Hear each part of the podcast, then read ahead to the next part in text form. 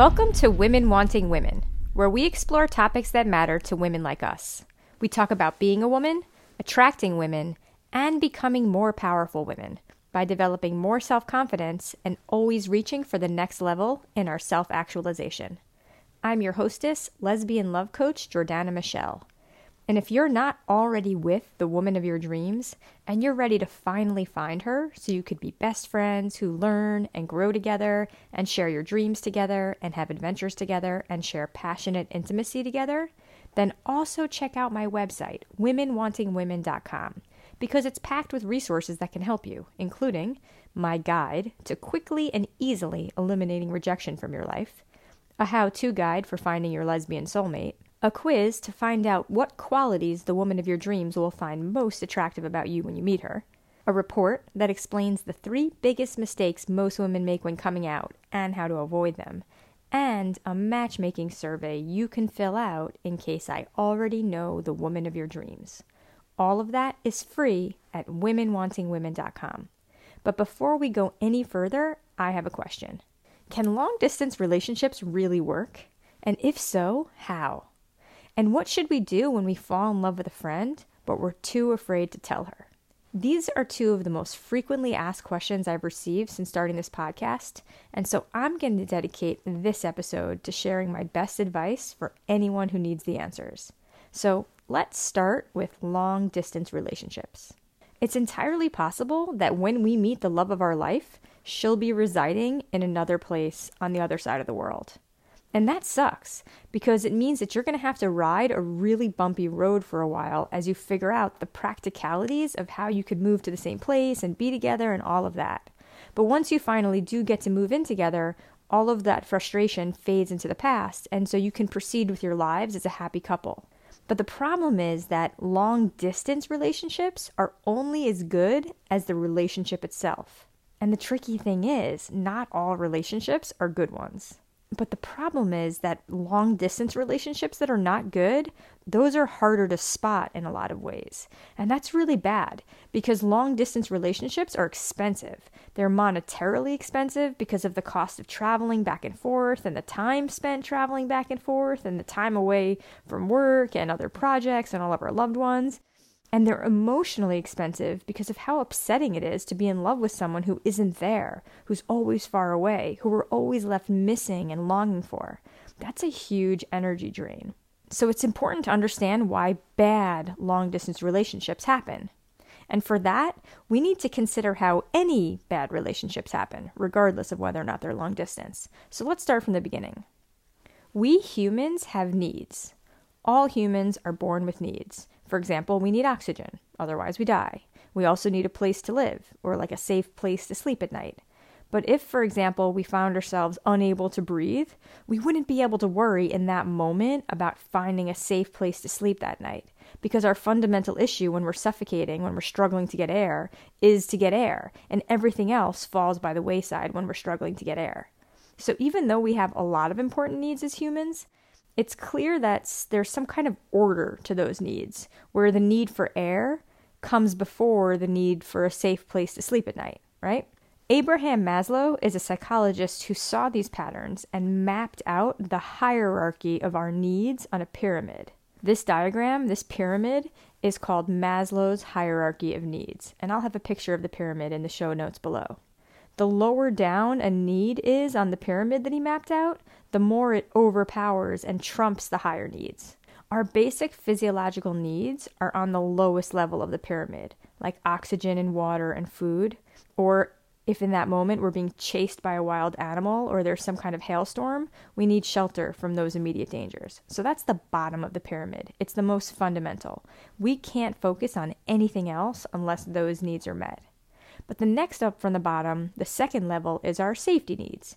We need to know we're going to be able to keep ourselves safe in the long run. We need to have health. We need to have the skills to learn a living. We need resources. We need a home.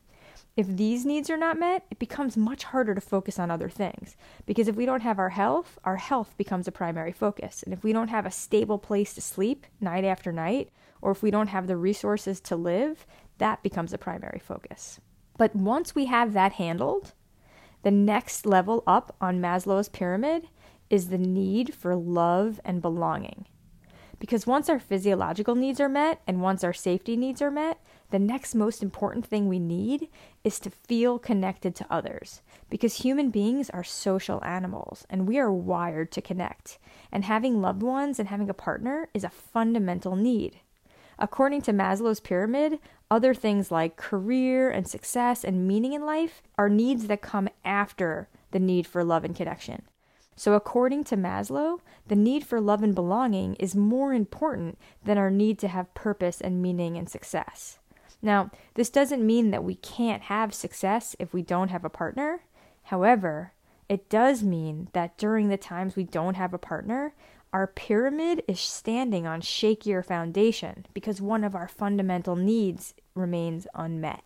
And if we ever find ourselves unable to breathe, getting air is all we have the capacity to focus on because unmet needs consume our attention, and getting that need met can override all our other values. So, for example, even if we're a totally nonviolent person, if we find ourselves unable to breathe, we can flail around violently and even cause physical damage to other people and property, not because we want to cause damage, but because our need to breathe overrides all other considerations.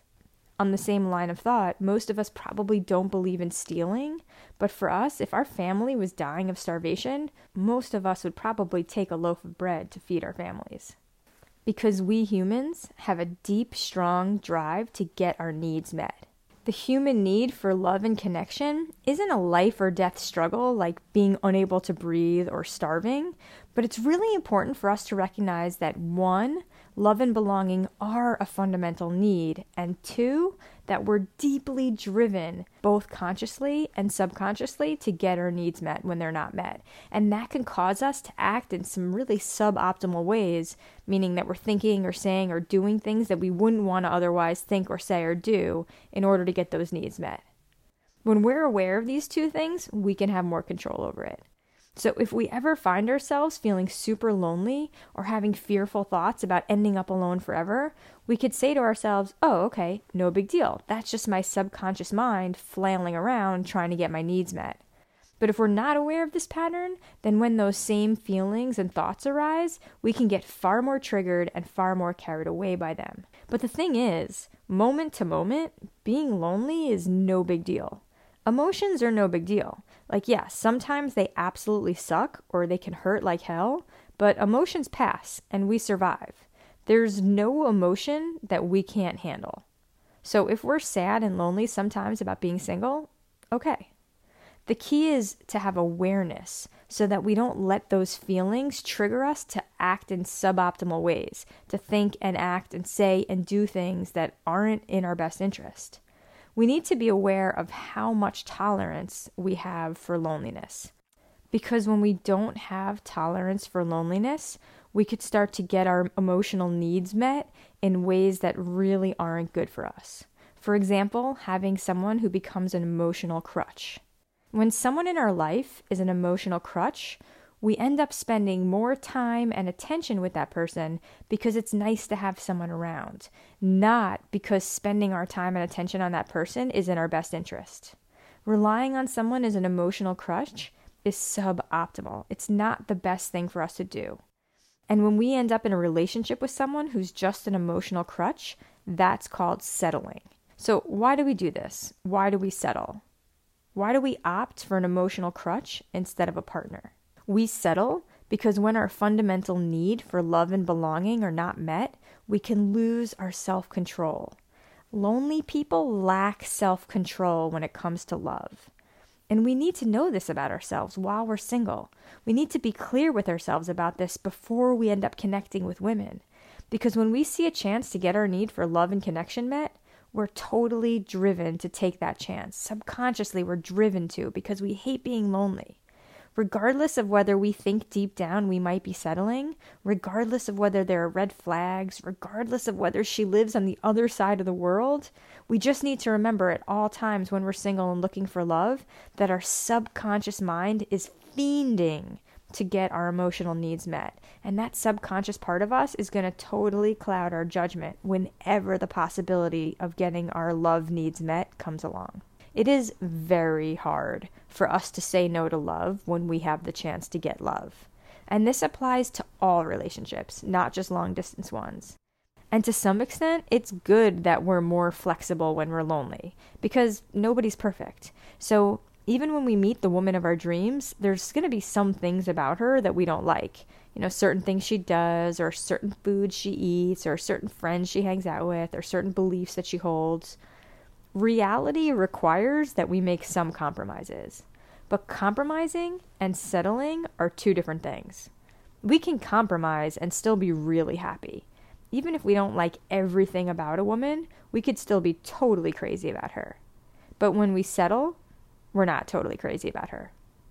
And long distance might just be one thing we don't like about someone. But the problem with long distance is that it blocks us from clearly seeing all the other stuff we might also not like about her.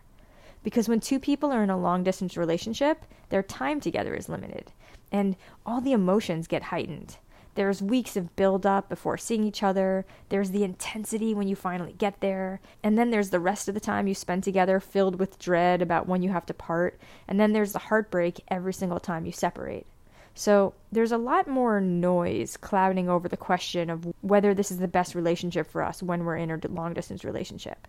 It's harder for us to know whether us choosing that relationship is just our subconscious way of trying to get our emotional needs met. You know, relationships aren't big ideas. They're not macro, they're micro. Relationships are made up of the tiniest minutia. Once we get past the drama of meeting and connecting and deciding to actually be together, the relationship itself consists of humdrum, everyday, day to day, in and out micro interactions. And whether or not two people are compatible is determined in that micro space. But when we have a long distance relationship, we get suspended in the macro, not the micro. And this means that a certain level of intimacy is left unavailable. Because there's a certain kind of intimacy that forms between two people who live together as a unit, and that exists on a totally different level than two people who are in a long distance relationship. Another thing to remember is that we humans tend to overvalue anything that's scarce. Or, in other words, we tend to want what we can't have. And so when someone's far away, it causes us to long for her more because she's far away. We can't be with her. And so we experience ourselves longing for her more. And then we feel as though we're more crazy about her than we might otherwise feel if she were right there next to us. And the risk is that because of this, we end up overvaluing the relationship with this person more than we would if she lived close by. Another thing to be aware of is that a long distance partner isn't ever going to be able to meet our physical needs on a daily basis for as long as she's long distance. Anyone who requires physical touch or physical intimacy is going to be left frustrated all the time when you're not together. So that's the bad news about long distance relationships. But I also have some really good news. The good news is that sometimes we truly do meet the love of our life, even though she's living someplace far away. And even though it sucks that she's far away, the good news is that you found her, and eventually you can find a way to be together. So, yeah, long distance relationships are more challenging than local ones, but every challenge is an opportunity to grow. So, if you're in a long distance relationship that's making you feel frustrated, that's a great opportunity for you to learn how to be stronger in the face of feeling frustrated. If you're in a long distance relationship and you're feeling like your intimacy needs are not being met, that's an opportunity for you to learn how to self soothe and to be more tolerant when our needs aren't getting met. If you're in a long distance relationship and there are issues around jealousy and trust because of the distance, that's a great opportunity for you to learn about how your jealousy gets triggered and how you can be stronger in the face of feeling jealous. If you're in a long distance relationship and you can't afford to visit each other, well, that's a real opportunity for you to use your love as motivation to build new career skills and side hustles so you can earn and save more so you can finally get to be where she is. Every challenge is an opportunity to grow and learn. When things get difficult, we can always ask ourselves, what do I need to learn here? Long distance relationships are more challenging than local ones, but they're not impossible as long as there's an end game for how you can eventually be together in the same place at the same time in the long term. And in the meantime, just focus on making your relationship as strong as possible. We're not born knowing how to be good at relationships, but there are great resources out there that can help. On my YouTube channel, I have a video called How to Make Lesbian Love Last, and that's a great place to start. But I also recommend that you read John Gottman's book, The Seven Principles for Making Marriage Work, and then also search for interviews with Annie Lalla, where she talks about conflict. She's amazing. And if you want more resources after that, just send me an email and I'll be happy to suggest some others. Relationships are hard work but there are amazing tools that we can use to make our relationships stronger, deeper, and more meaningful if we take the time to learn. And this is especially important for anyone in a long distance relationship. And if the relationship is not the right relationship, whether it's long distance or not, the important thing to remember is that because love and connection are a fundamental human need, we get really scared of ending the relationships that we have, which is why we fall into the wrong relationships and why we stay in them longer. Because when we're single and lonely, our desire for connection is so strong that we can lose our self control. So, what we have to remember is that loneliness in the short term is no big deal, but bad relationships are a big deal because they're draining and they're destructive and they could take far longer to heal from, which means we'll end up with more loneliness overall than we would have if we just maintained our self control initially. So, knowing we have this lack of tolerance for loneliness and we have an unreasonable fear of being alone, that's really important to keep in mind so that we can see more objectively and protect ourselves from getting our emotional needs met in a way that is going to be bad for us in the long run. Because let's be honest, deep down, we pretty much always know if someone we're dating is going to end up hurting us. When we're feeling chemistry and connection, it's easier to ignore red flags than it is to face them. But even when a new relationship feels amazing and exciting, when we see red flags, we can't lie to ourselves and pretend that everything will be fine, because it won't be fine. But in the long run, it will be fine, because eventually we are all guaranteed to find love. And the way we maintain our power in love and dating is to remember at all times that we are 100% guaranteed to find love. And we are going to have our emotional needs met we're going to have all the closeness and connection we desire, and it doesn't have to come from any one particular woman. Because if it's not her, it'll come from someone else who can make us just as happy. So there's nothing to fear. So that's what I think about long distance relationships. The next most frequently asked question I want to talk about here is what do we do when we fall in love with a friend and we don't know how she feels about us? And I get why this is such a scary one for people. Rejection is scary. But getting rejected by a friend can be even worse, especially if that friend pulls away from us and stops being our friend once she realizes we feel things for her that she doesn't feel about us. So the risks are high. And it makes sense why some people avoid having that conversation because we don't want to face what could be a really upsetting outcome. But here's the thing if we're in love with someone who doesn't love us back, it's better for us to figure that out as soon as possible. Because the sooner we know, the sooner we can start to heal and the faster we can make the pain go away.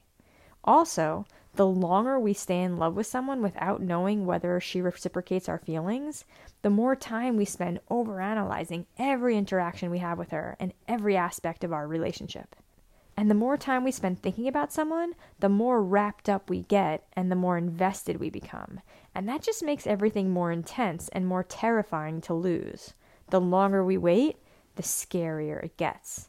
And really, a relationship doesn't begin until two people decide to be in it. So if there is something happening between you romantically, you both deserve to acknowledge it so you can build a relationship together instead of just standing fearfully on the sidelines. And also, even if she does feel the same way, the longer we wait, the more we risk her getting involved in another relationship with someone else who has the confidence to just go for it faster and more boldly and losing her to someone else if she was otherwise open to being with us, that would be tragic.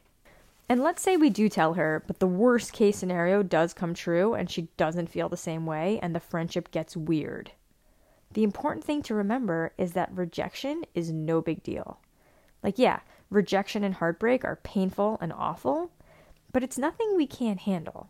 Rejection and heartbreak hurt, but they don't hurt us in a way that we can't handle. And if telling our friend that we have feelings for her causes us to lose the friendship, as upsetting as that will feel in the short run, she's actually doing us a favor if she pulls away. Because let's be honest, we're not going to ever be able to move on and find someone else if we stay close with her and give her all of our time and attention. So even the worst case scenario might be in our best interest. Also, it's worth noting that sometimes we already know, even before having the conversation, that the friend we're crushing on doesn't reciprocate the feelings we have. This is especially true for any time we fall in love with someone who's straight, for example. When we're in love with someone who we know doesn't want us back, then maybe telling her isn't the best move. Instead, we need to have discipline in those situations. Because if our love has no chance of being reciprocated, that's not someone we should invest our love in. The way we invest our love in someone we don't have is by focusing on her or inventing fantasies about her. Fantasies are the stories we play out in our minds that are yummy and exciting, and we have total control over what we make fantasies about. And producing for ourselves fantasy movies about someone who isn't loving us back is a form of self sabotage. Because the fantasies make us want her more than we would if we were fantasizing about other things. When we fantasize about someone, we're causing ourselves to want her. And the more we want someone who doesn't want us back, the more we set ourselves up for disappointment and loss and rejection. It's self destructive for us to waste our fantasies on receiving love for someone who, in reality, will never love us.